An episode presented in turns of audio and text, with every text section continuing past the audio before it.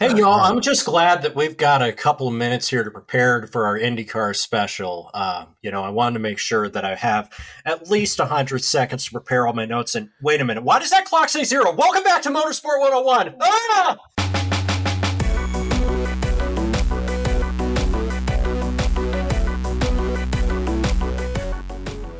You know, if I were Romain Grosjean and I was leading an IndyCar race for the first two thirds, I would simply finish the job. Not happening anytime soon. Welcome to episode 439 of Motorsport 101. I'm your friendly neighborhood host, Dre Harrison, and uh, welcome to the last of our triple header off the back of last week. Fun times for all involved. We're talking about the best race of the weekend. IndyCar's oh, oh and it ain't close. No, it isn't either. Yeah, IndyCar's Grand Prix of Barber over in Alabama. Oh, the, this is good motorsport right here. Mm. Is that good Mm. shit? Get This get warm, syrupy pleasure coursing through my veins after hit of IndyCar. That's Cam Buckley. He was very, very happy with the race at Barber, and so was I, and so was Shill for the series. Well, not series, but certainly this track. The man loves Barber like an adoptive child. It's RJ O'Connell. It used to be my home track way back in the day when I lived in Alabama and way back when I lived in Tennessee. I don't live near any of those places. And for reasons that have nothing to do with motorsport, I can't say that I regret my decisions, but it is always a place that is near and dear to my heart. And I always tell people this race for single seaters produces better racing than you were led to believe. Because, yes, it is a twisty and undulating and narrow track that you wouldn't think lends itself well to quality of racing, but this was a. Dre, Dre good can you hear the shill coming out of him right now? oh, it, it, Oh, it- there it- is so much shill here. This is five floors of vintage motorcycles and a museum. What I will say is that since they we struck off the aero kits from the DW12, this track's been real good. Yes, absolutely. Um, that that's that's my take on this for IndyCar, and you know, in general, I just like watching IndyCars around a road course. They're always fun. Indeed, indeed. And yeah, IndyCar delivered again in Barber. No surprise, it was announced during the weekend as well that it had been given a three year extension. So it's going to be on the IndyCar calendar through 2026. And rightly so. I think it's the. I think it's an excellent round for IndyCar's April slot. Um, right before we get into the month of May, which we'll be getting into in a couple of weeks' time. We did Uh, test. We did oh, test in the meantime. We did, we did a Uh, test. We got the, the you got the I believe it's the GMR Grand Prix. They're sponsoring the first Indianapolis road course race on the 13th. But uh we're going to talk about Barber first, and uh oh boy, uh Round oh, two. Anybody like rematches? I love this rematch. Oh yeah, in the red corner, representing Bus Bros, cow uniforms, and occasional Twitter pylons. It's Scott McLaughlin. Blocker, Jandal, fuck yeah, repeat. And in the blue corner, representing France, Switzerland, and any fire joke you can think of, it's Romain Grosjean. Woo! I can't even say that he wasn't him because he was him this whole race. And then something happened that was abnormal and it probably cost him the win. Likely actually did cost him the win. Yeah, it's funnily enough as well because I know we've, we've made this joke on our Discord server a couple of times, especially now that I work for him. But it was like, was it voted the best race uh, in the race's Twitter poll for the weekend? Yes, actually. Uh, And for I'm- once, it deserved it. Yeah, it, it, it, it did. That's And- gonna get that's gonna get me piled on on Twitter. Hey, Oh dear, but uh, it, I, I'm pretty sure it did I'm um, on that one, and it deserved it because it was an excellent race. And yes, it was Scott McLaughlin versus Romain Grosjean two. This time it's personal, um, and those two dudes took off and turned it into a real slobber knocker of a race. And in the end, Romain Grosjean didn't win again. He's still the winless streak continues on from the Hungary feature race in his GP2 title winning season of 2011. Yeah. It's been nearly 12 years now since Romain Grosjean won in a single seater race. Yeah, I mean, it was another gut wrenching near miss for Andretti's leading man at this point in a race that he qualified on pole at. I mean, he and Scott McLaughlin just drove away from everyone. Put Alex uh, put put Alex Palou and Pato O'Ward in Rice.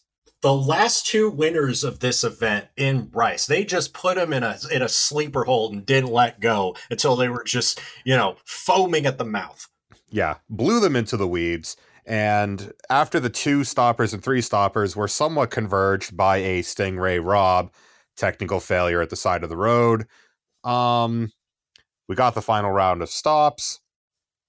McLaughlin was able to jump Grosjean, and then Grosjean puts on a, which certainly must be a golden melon contender for pass Oh. of the year. Just put foots in him around the final corners. You know what's crazy? We're just jumping right into it, aren't we? Yeah, yeah. Normally I'd get the social media out of the way, but fuck it. I, I'm, I, I like where this is going. Crack on. Let's let's do it. That you know what's crazy is that we already had moves at the final corner because Christian Lundgaard, who Oh, was underratedly one of the stars of the weekend, he got back from his so-called vacation and he was putting in work. Fast six qualifying appearance, the second big best move of the race, where he just flung it up the inside of the final quarter. Yeah, I mean that was just uh, it was a genuine overtaking opportunity at this track in these cars, and people were using it. And Grosjean did get that send, and he was leading. And we thought he was in prime position because he had all the push to pass to play with in the world, right up until the point where the 99 second timer on his steering wheel flipped to zero. You know what's funny? When I when I going back, I thought at the time, like, did he just burn through it all trying to prevent like McLaughlin from overcutting him in that last stop? I didn't buy that when I saw that. I was like, "There's no, because- way he went through those." Because the last time we saw it on can't do it. it was like he had 140 seconds, and I'm like, "There's no way he went through two and a half minutes of push to pass just to defend the lead." Well, and you're limited in using it to 20 second intervals, and obviously it shuts itself off on when you hit the brakes, um, much like DRS does uh, in other motorsports. Yeah. Um, so he physically could not have done so in that time frame. Um, yeah, it flipped from 99 seconds to zero, and then Grosjean was driving under massive pressure to stay ahead against someone who had maybe a percentage quicker car, but a hell of a lot more horsepower to play with. Yeah, like, around that sort of time, McLaughlin had, about 30 seconds left, and Grosjean described himself as a sitting duck um, when he realized his timer had accidentally gone to zero. Um, and yeah, uh, and unfortunately, Grosjean ran wide at the at the bottom of the hill where the spider is at the hairpin and opened the door for McLaughlin, and uh, he hit his he hit the button. That was his chance. He took it. He retook the lead and Grosjean just couldn't stay with him after that. He, you know, he ended up fading to about two and a half, three seconds back, and Almost got passed by Will Power, who was running, who was putting on a charge on scuffed red tires, but yeah, was able yeah. to hold him off at the end. Yeah, Rill, who just kind of ran out of tires at the end. I mean, you could see it on his right front. It was dead. Um, and I mean, even with that mistake, I mean, they came out of that corner pretty much level, and all McLaughlin had to do was just hop on the button and drive past. Yep, nothing Grosjean could do, and once again, uh, Romain Grosjean had to settle for second. Uh, Scott McLaughlin took the win and got himself right back into title contention. We'll break some of that down a little bit later on, but uh, is this ever going to happen for Grosjean? It, like, surely, It's due. surely. He, he he's due. He's overdue. And what I'd say is that you know, without the first incident between these two, and you could tell that pass in the final corner that was personal. You felt That was a, that. that was a vengeance pass right there. Oh yeah, that was Uh, that, that was, was a, that was that was for St. Pete, motherfucker. That was that was the Rock hitting Stone Cold with a Stone Cold stunner. oh yeah. Man, Um, just hit him with it. but but he's been so quick and a bit more reserved. I'd say the last two races is how, for how he's driven. He probably should be. uh, Look, it's doing him a world of good in the championship. He is racking up points with abandon now. That's right. He's fifth in the championship uh, with 115 points, and like Are we about to have Yeah. a winless champion? Is if he keeps doing this? I would say that Romain Grosjean. That's this is the thing about him now, because he can now win at any stop on the calendar. I believe He's there he is no great. There's Great no- on street circuits. He's great on street circuits, but it was Texas that really convinced me he is not deficient at any discipline that IndyCar goes to anymore. No, he, he has been solid. Uh, we've gone to all three types of track now. I mean, the definition of street courses and the definition of uh, road course here, and he's excelled at both. And Yeah. uh, one thing we've always been maintained with Grosjean uh, on this podcast: the speed was never the problem. No. Um, Yeah. Not when you're the only when when you and a trackside Jeep are the only things leading Sebastian Vettel in the second half of the 2013 F1 season. Speed ain't your problem. Absolutely not. And this fun fact: this is the fifth time Romain Grosjean has finished second in an IndyCar race since he got here in 2021. Casey Kane looking ass. and of course, back to back seconds after Long Beach a couple of weeks ago, and was only beaten by a inspired Kyle Kirkwood. Um, he drove out of his mind and, and and uh, that's another component here where he was the only Andretti that really factored all weekend. He had pace on Herta and Kirkwood and, and Kirkwood in spades. They couldn't get anywhere near him all weekend. uh, we mentioned it a little bit when the second place at Long Beach turned up, but in an alternate universe, Romain Grosjean goes pole and win at St. Petersburg, probably finishes in the top five at Texas, and then takes a pair and finishes second at Long Beach, and then wins in Barber. That's not a huge amount of goalpost moving. No, he's he's had the pace um in all of them to do so and just whether it's circumstance or I mean he did make the mistake on Sunday, but that mistake was then compounded by the push to pass failure. I, I, I, as I, looking back on it now, knowing what we know, I don't think it would have mattered in the end. I think McLaughlin had enough in hand where I think just- I don't I don't think so because I think Gro- Grosjean would have had so much push to pass to defend with. He That's would what, have. that's, what, that's what I'm saying. I feel like, like I feel like the mistake doesn't really matter now because Mm. once his push to pass died, I think that was the end of his chances. Well, well, here's something that was pointed out, and I was I was in the middle of researching this, and then Zoe beat me to the punch. You know, Romain Grosjean's finished second five times in his in- young IndyCar career, and I'm thinking, who's had the most runner-up finishes without ever winning one? And that was Vitor Meira, who raced Remember- in the Wow. That's a throwback. that man raced in the dearth of the split and was due and was overdue victories so many times for teams that were not as good as the, the one that Romain Grosjean drives for right now, but it just never materialized. Right. And I think that's another storyline as well. I mean, Andretti have been much, much improved this year. You did it. You're back to where you once were. Let's go. Kind I'd of. argue I, I'd argue this is the best Andretti has looked probably since twenty like since the introduction of this generation of car. They, they need to start converting some more of these results, and it can't just be Grosjean. Oh, I, yeah, I, I, without I do, doubt. I, I do Oh, I- agree. yeah. that, yeah, I do agree that they're certainly better in terms of raw pace than what they were in the last couple of years. Like, where the heck was Colton Herta all day? Colton 14th. Herta was uh, fighting with a terrible, no good, and very bad Josef Newgarden Sunday. Where was Ke- where was Kyle Kirkwood? I mean, I know he spun in the first, in the second phase of qualifying, but you know, and you know, Devlin DeFrancesco, my man, Well, the Seems less like said, a- the better. yeah, boat anchor. Bottom, yeah, He- bottom of the regular finishes in in the championship. When he's twenty I don't want to be mean, but I need to put my mean face on. Devlin DeFrancesco is out of his depth at this level. not. I, I, I, you know, you know. I think that's being too nice. He stinks.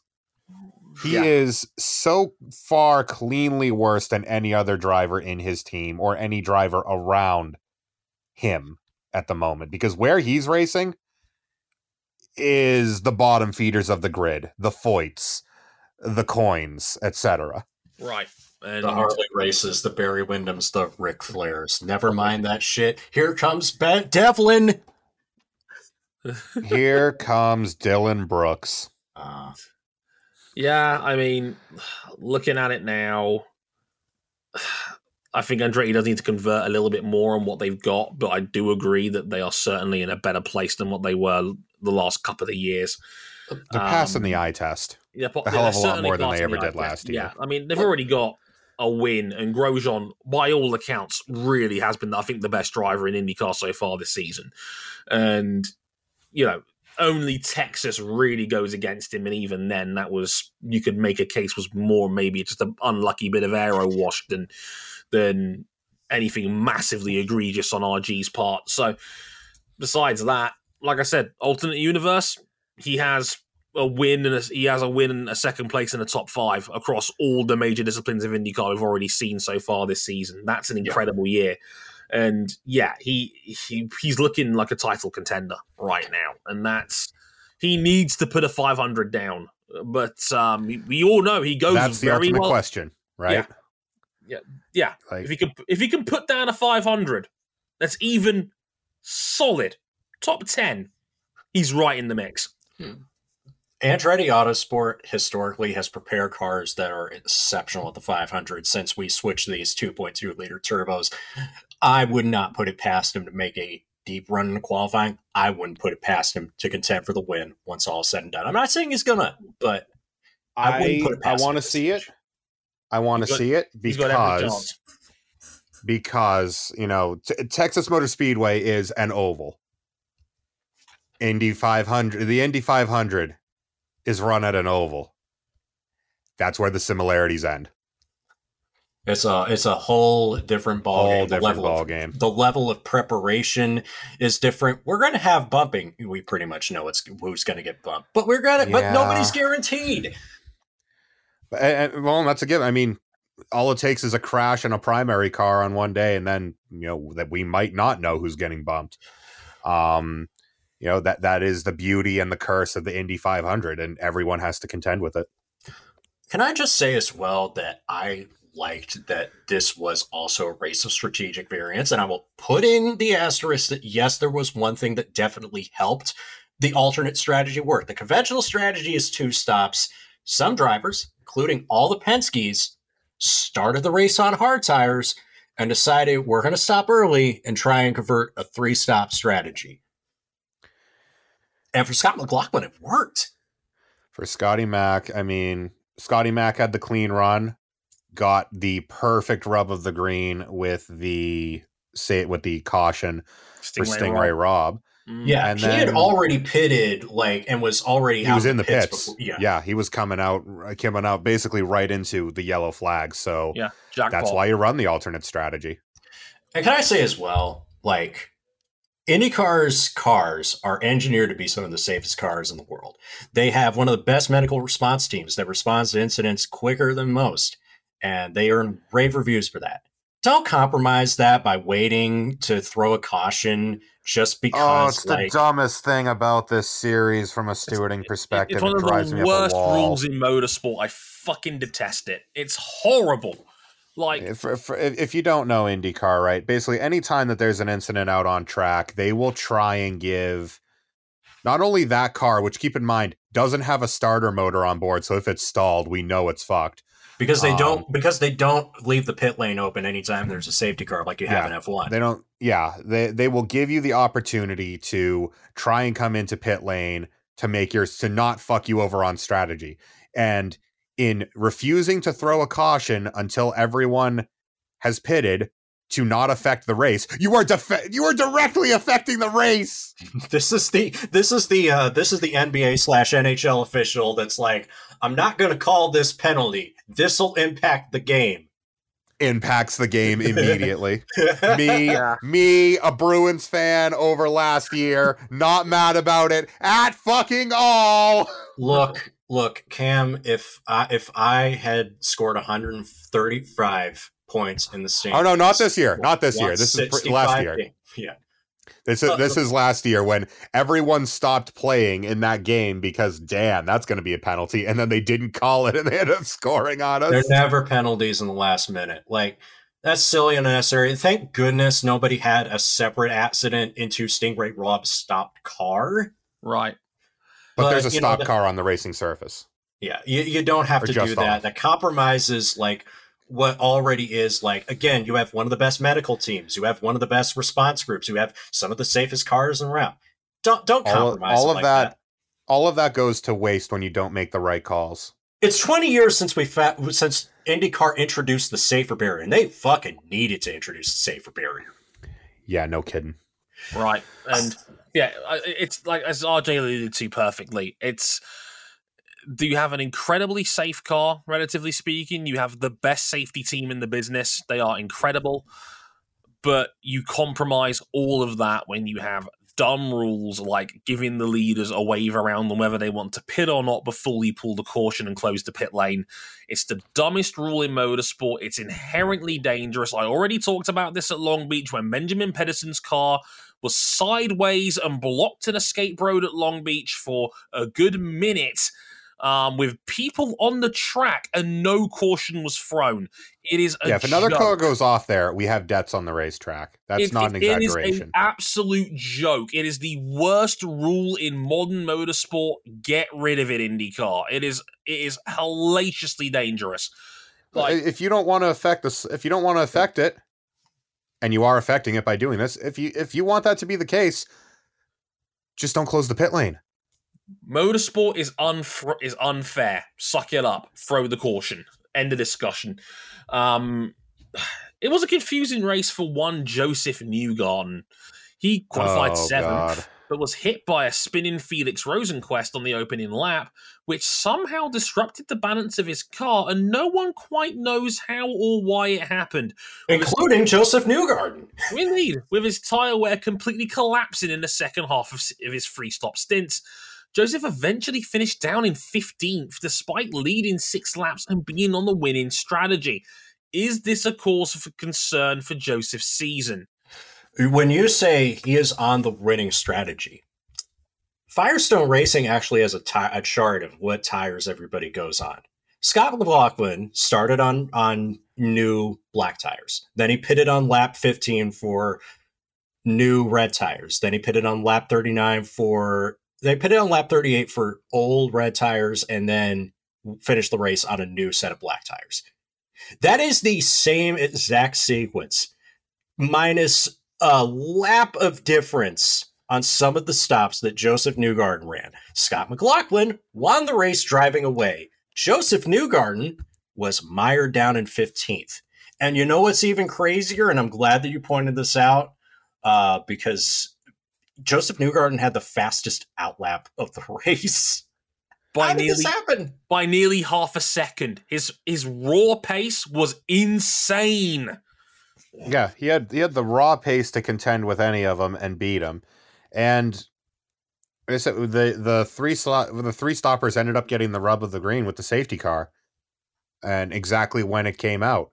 And then the second half of the race, he just cratered. I mean, there was an instance where he was passed by about six cars in three corners. That's not good. Long Beach. That's not really- that ain't eh, that ain't Josef Newgarden. That is not what we are used to seeing out of him. No, like Long Beach, I get it. He is having to run it extra extra lean to make a fuel number, and that was silly. But this is just strange. And as far as like worried about his future prospects, like we know he's had trouble winning the Borg Warner Trophy, and thank goodness for him that the race isn't double points like it has been in the past. Yeah, but I mean that that is a, a general Penske problem at the moment. Uh, we'll see what terrible, they have. He's still not in terrible shape though. He's still in with a shot at the championship after like he sits in the points. He's only 25 behind Marcus Ericsson. He's only 25 behind Marcus Ericsson, but the thing with Newgarden this year that I'm seeing is just usually his consistency paired with his peaks is enough. And usually it requires the cartoon anvil to prevent him from reclaiming the one. Hmm.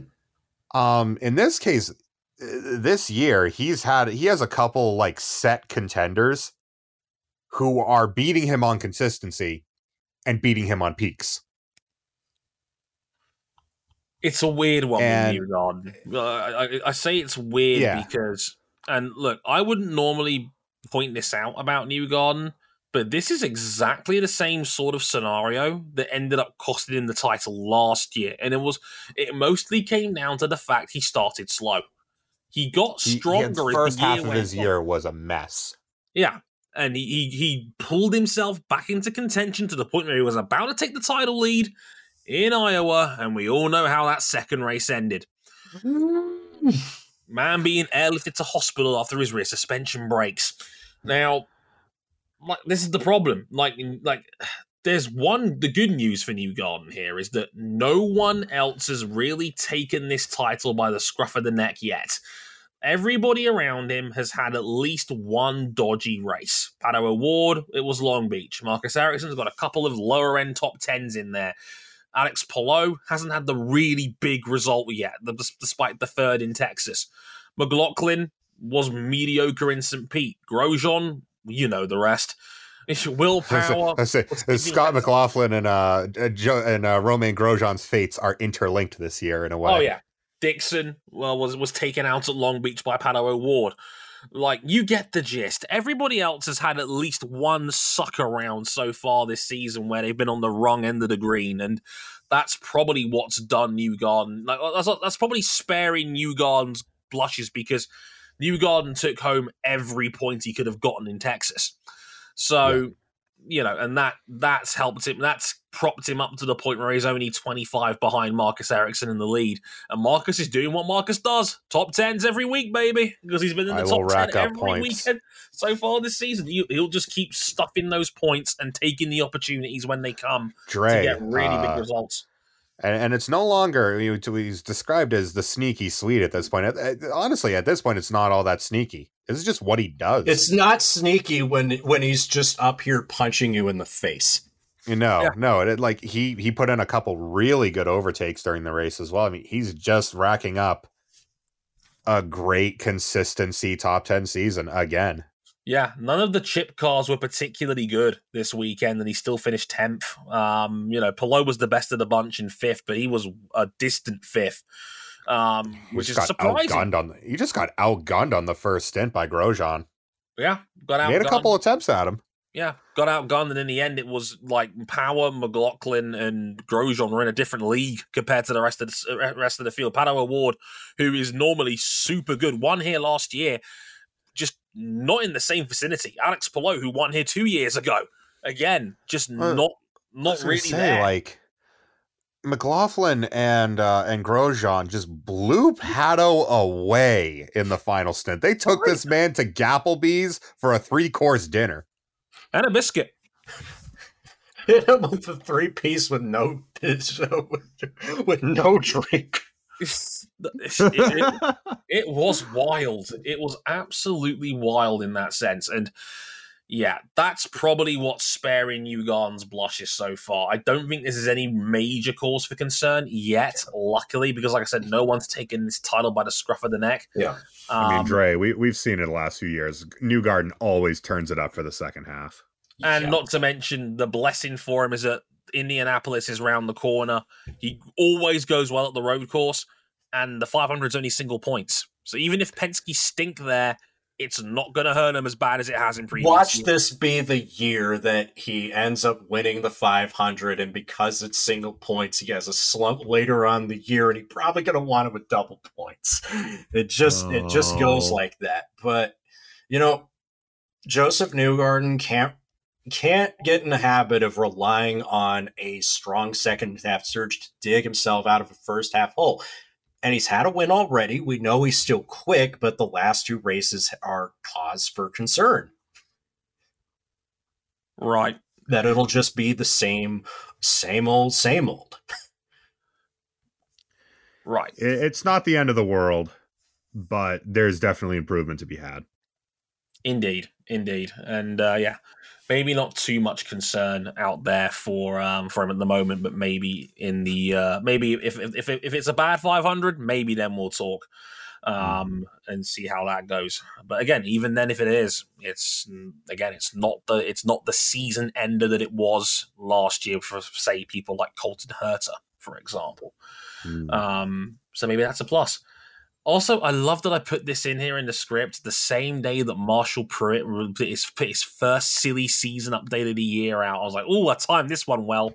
Um, because I was curious about this one, because we talked a little bit about it on our Discord server during the race itself. Um, Alex Palou. Now, it's pretty much the worst kept secret in IndyCar at this point that Alex Palou is going to McLaren next year. It's a secret? Who knew? I know it's crazy. I, this might shock a few people that are listening to this show. That Alex Palou is probably going to McLaren in 2024. Almost certainly going to McLaren. Um, definitely, absolutely is going to McLaren in 2024 uh, to take the number six car. No, it's the seven car. Yeah, I, I keep getting that confused between. No, no, no, no. We we say that. I mean, Zak Brown could f- formulate another one of those handshake deals and leave him out to dry. Well, bucket. Kyle Larson goes to IndyCar full time. Oh, Get out. Um, I say, do, do I- not, do not even RJ, RJ, do you wrong with value your life? Oh, apparently not. You're coming to London soon. I will beat you. I will beat you my damn self. Um, anyway, while, while, while we get a muzzle for RJ, um, it- that, that's better. Um, it's, it's funny you mentioned that as well because like Zak Brown in Marshall Pruett's piece apparently like said to him off the record, Marshall Pruitt, that there's a possibility that McLaren might go to four cars. They might not dump Rosenqvist after all. Apparently, if Rosenqvist delivers on results, McLaren might be prepared to keep him on and they expand to a four car operation, which is wild given they've only just gone to three. But Given Yeah. that they still only have one truly win competing car every weekend, and that's usually Pato. yeah, it's wild. But apparently, there is further. there is murmurs that McLaren might go to four. So uh, yeah, Yeah, we, we could be looking at a 28, maybe 29 car field next year because Wow. there was also talk in that piece that th- it looks like Chip will facilitate a car for Kiffin Simpson no matter what. Kiffin Simpson, a man that I saw take over a race in Asia Le Series in LMP2, which is why it was strange that when I watched Indy Next at Barber Motorsports Park, he was given incident responsibility for causing a first lap pileup, was then given a drive through penalty while nine laps down as a result of damage from said pileup. Couldn't be told on the radio that he had to serve a drive through penalty and was just disqualified for not serving a penalty that he didn't know he had while he was already nine laps down for the incident that he caused. Kiffin. Very normal. Uh, meanwhile, in our chat, uh, a, a, a cloud of Scottish rage is currently encroaching upon RJ's new house. Yeah. Quote, RJ, don't speak that, uh, etc. Look, Um, is it more cringe than Santucci Farino's uh, America car? Uh, debatable. D- uh, oh, mm. Anyway, we've done enough stalling. Uh, Yeah. Dre, Yeah. We're talking about who it do now. you who do you think is the favorite for Alex Palou's maybe vacated seat at Chip Ganassi Racing? It's it's a weird one because again, Pruett's piece was fascinating in that he said that if Simpson delivers, because he's, he's apparently he's going to put Kiffin in for a lot of sports car gigs to see if he's really ready for it to try and accelerate that development. If he's good and he gets a really big season, apparently Chip will open up a fifth car for him. Um, and they might, st- and there's still talk about what they're going to do with the eleven. There's apparently some low key hope that maybe Marcus Armstrong might be convinced to do some ovals because um because although that would also mean Marcus would have to make some more funding to make it happen. But Mhm. Marcus Armstrong has been very good so far this season for all it's worth. Like eleventh, eighth, and eleventh in his three rounds so far. 11th from 26 on the grid. Trey, I know you all are podcasting rivals now, but that is spectacular. Dude could win Rookie of the Year, making up the difference with the races that he misses. That's crazy. yeah, like it's it, like look. I joke about him, like be pretending to care about him because he said that on his own show, Screaming Meals, that uh, people don't care about the racing; they're only here to find out what they do in their other time. Like, which for a Formula Two driver is fucking bold, if I do say so myself. Um, but the man's driving really, really well in the chip car so far. He's he's been excellent in IndyCar so far. I, I do find it funny that when he got his overtaking award trophy, that he was like, "Oh, that's cool." Um, um, I, I have to point out the fantastic tweet from Zoe she put out there a couple of days ago. Um, that and uh, and I and I quote: "Marcus Armstrong is what happens if we put Emma Dixon's personality into Scott Dixon's body." Which is a magnificent tweet. and accurate. That's one of the best IndyCar tweets I have ever seen. Round of applause for Zoe Hamilton on that one because that was just World class, if I do say so myself. That's beautiful. Um, anyway, I've stalled enough on this one. The question I asked in the script was who do you think is the favorite for the number 10 seed at Chip Ganassi? Because this is one that's come up a lot, and I've got a feeling that silly season probably starts regarding who takes the 10, um, which is a well funded, well liked seed of chips, and you know, there'll, there'll be plenty of money to go through I it. see what you did there. Oh, yeah, I'm not stupid. Um, there'll be plenty of money to go through that seat. It's well funded. You don't need to necessarily go paying driver. There was even talk in that Pruett piece that they might even put Ericsson in the 10 and get another paying guy for the 8 instead. Wow. So there's there's there's moves they can make on this. For me personally, I would love to see Christian Lundgaard in that seat. Oh baby, you get you get Christian Lundgaard and Marcus Oh. Armstrong there in the team of we have been we have been betrayed by Mecachrome engine fragility. Yeah, and um, I mean, as a as a tiny recap, I mean, Christian Lundgaard was this weekend, this past weekend, the only bright spot in what has other been otherwise been an atrocious season for Rahal, Letterman, Lanigan. I mean, at this point, Graham Rahal is hitting more opponents than apexes. Bro. Like- There was literal talk that Rahal might actually walk away from this team now. After 17 years under his under his dad's affiliation. Uh, it hasn't always been under his his dad. I Well, mean, mostly. yeah, a Over- lot, a good well over portion a of it decade. now. A Yeah. good Yeah. portion of it now. He didn't start with his family's team, but yeah, it's crazy. Like 2015 tw- to 2017, that magical Graham Rahal run, that is long in the past. Even two years ago, when the dude was racking up top fives and top tens with abandon, that Yeah. is gone. Yeah, like And to say nothing I- of I Jack openly Harvey, who has been ugh. again, alternate universe talking here. As I mentioned it with Grosjean. There's an alternate universe of Christian Lundgaard's in an Alpine F1 seat and is probably killing it because the man was mad talented at ART and he fell for the curse of the ART second car, as many people who watch Formula 2 will tell you. The ART second car is cursed. Don't go anywhere near it. Um, but I openly admit, if I'm being the full Lundgaard guy here, his oval game still needs work, and that's the that's the drawback with him is that he is still middle of the road on ovals.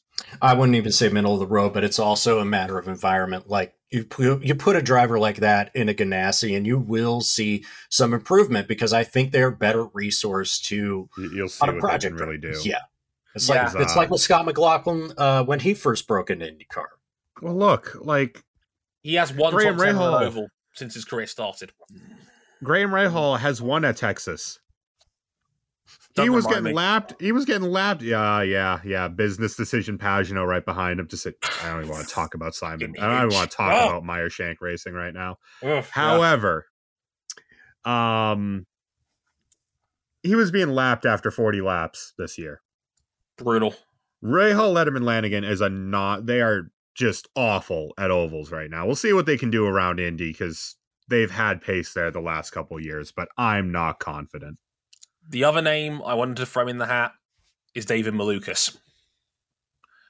I think David Malukas is a stud. And I think David Malukas actually might be a little bit more well rounded as an IndyCar driver than Lundgaard is at the moment. I think him being a part of Dale Coyne is not helping. Um, Dale Coyne is a good team, but they are, you know, Low ceiling. low ceiling. And as newly nicknamed Lil Dave um, has proven so far, I think he's a very, very fast driver. I think he's good enough for fast sixes at his best. And on he's he's he's got the opposite problem to Lundgaard, where on ovals he can be incredible. Like Malukas has had a couple of days on ovals. He should have won at Gateway last year. That race is one lap longer. Malukas probably wins. It's it's it's it, like Malukas can has got a I'd say even higher ceiling than Lundgaard is at the moment.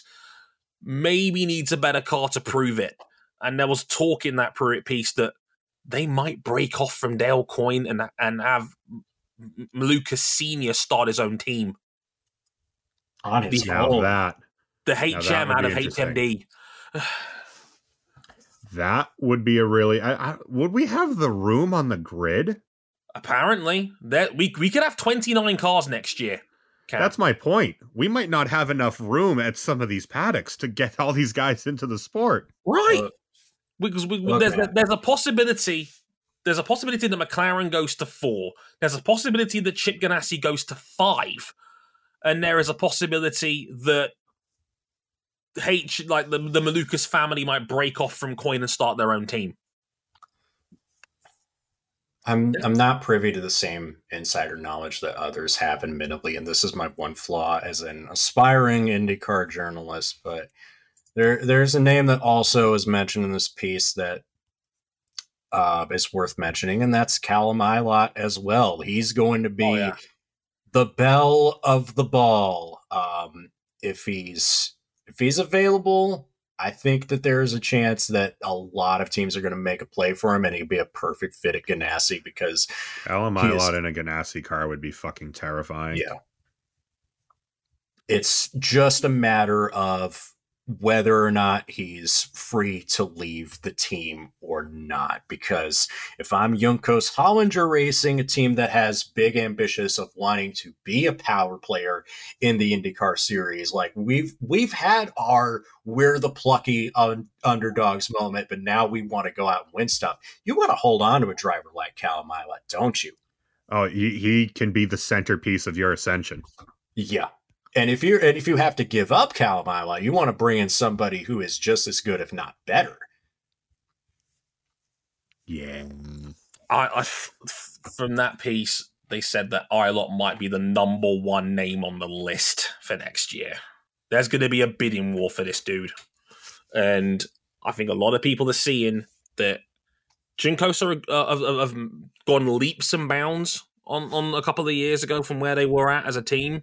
From They where were they were dead. They were dead. Oh yeah, they were they were uh, they were a, a, a shambling corpse of a team after the 2019 500 and of course their IMSA program folded and then we didn't hear anything from them for a couple of years while they regrouped but yeah I mean Catamino has five less points than Colton Herta does right now.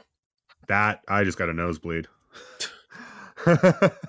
He's ahead of he's ahead of David Malou. He's ahead of two thirds of the McLaren team. He's a, yeah, he's ahead of Alex Rossi, ahead of Felix Rosenqvist, ahead of Graham Rahal, ahead of Rinus VeeKay. There's some good names there. Like Callum was getting eyed up last year potentially for a big name seat, and I think uh, apparently he's out of contract at the end of the year, and Ilott is the number one name being circled on people's lists. They said they, that was Pruitt speaking to team managers within IndyCar with the promise of, uh, of being anonymous. Who are you looking at? Ilott was the number one name with a bullet ahead of Marcus Ericsson, who is leading the championship right now. Because er- Ericsson's also a free agent at the end of the year. Ooh, and boy, if anybody if anybody's able to pull away Marcus Ericsson, not just Marcus Er like we know he brings money with him, but we're past that point. Marcus Ericsson can drive. yeah but at that same time man going from Gana- going from Ganassi is what I can't understand about Alex Palou you're leaving Ganassi Ganassi Before we wrap this up, can I can I throw in some screwballs from off the board? Oh, Go please do. Because there's a couple of names I've heard floating around. They- They're not mentioned in this racer piece, so they may still be in play. They may not be, but who knows? But I see another Ferrari Driver Academy graduate and another ridiculously fast driver from New Zealand that could be in the mix. The FDA graduate is Robert Shwartzman from uh, from wherever he's from, and the the fast New Zealander is Formula E title contender Nick Cassidy. Shwartzman's already have gone through an evaluation process with Ganassi uh, because somebody's got to take over these seats, and uh, Cassidy, Cassidy's a perfect fit. And again, another in the pipeline of super Formula to IndyCar success if it were to go down like that by way of Formula E. He'd be so good. Yeah. I, like- I would love to see me some Nick Cassidy in IndyCar. 'Cause he's fast in no matter what you plug him into. He's faster no matter what you put him in, and Cassidy has been the form man in Formula E so far this season. Like he's been super hot in in in for that envision. He's gonna have to change his name to Scott Cassidy. right. Change his name to Scott. Um, Scott yeah, Shwartzman. yeah, like Shwartzman. I'm pretty sure he was one of the quickest dudes in that Formula E rookie test they just had in in in Tempelhof as well. So I, I feel like he would be someone who would be able to climb over that fence, dream the impossible dream, and actually wear out the Hankooks in Formula E. that man, if, if if we were rating drivers on a, on, a, on an ultimate team basis, he'd have zero next to tire wear, but maybe a ninety one next to the pace stats. Shwartzman is fast as hell, but we all know he was a tire butcher when he was in Formula Two. But he does have IndyCar testing experience. It's really just a matter of is he going to be loyal to Ferrari in case a hypercar seat opens up for him in the future, or does he want to get back into single seaters? Who knows? Yeah, it's uh, it's a lot. There's a lot there, but some of those names that are out there are fascinating and amazingly, IndyCar actually has the room to facilitate it It's potentially. crazy. Look, we've we talked a lot about, and I pushed back on some of the criticism that this series gets because, like, this is not one of the things you can be critical about. They've got dudes. They've got people who want to race in the series. which is great. That's off the battle. And, uh, you know, we have to wait and see if the sport can find a way to get them in.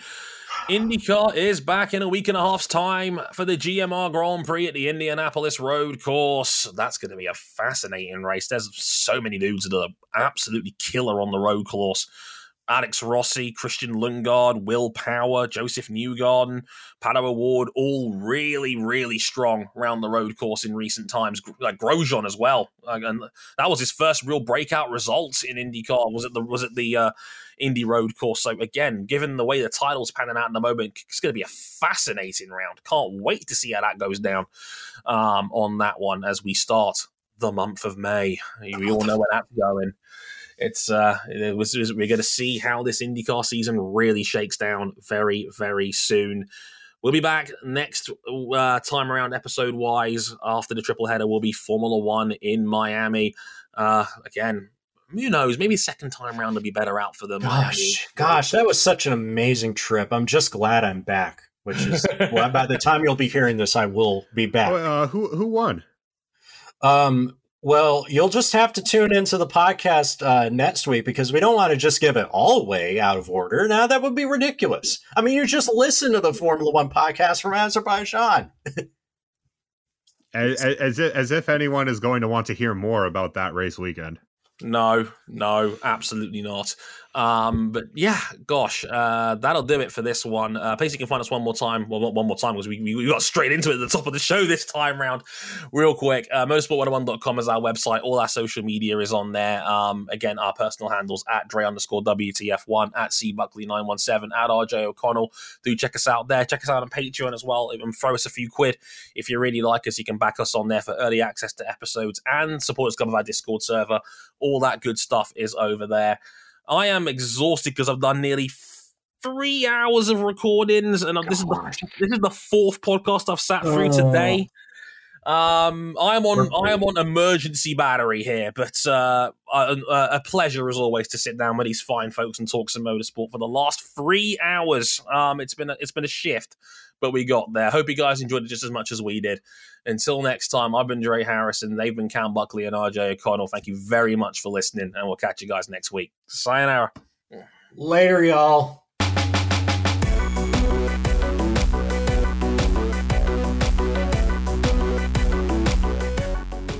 I can't wait to watch. I can't wait to get up on my birthday and watch some Indy 500. Mm, mm. Day of classics, baby.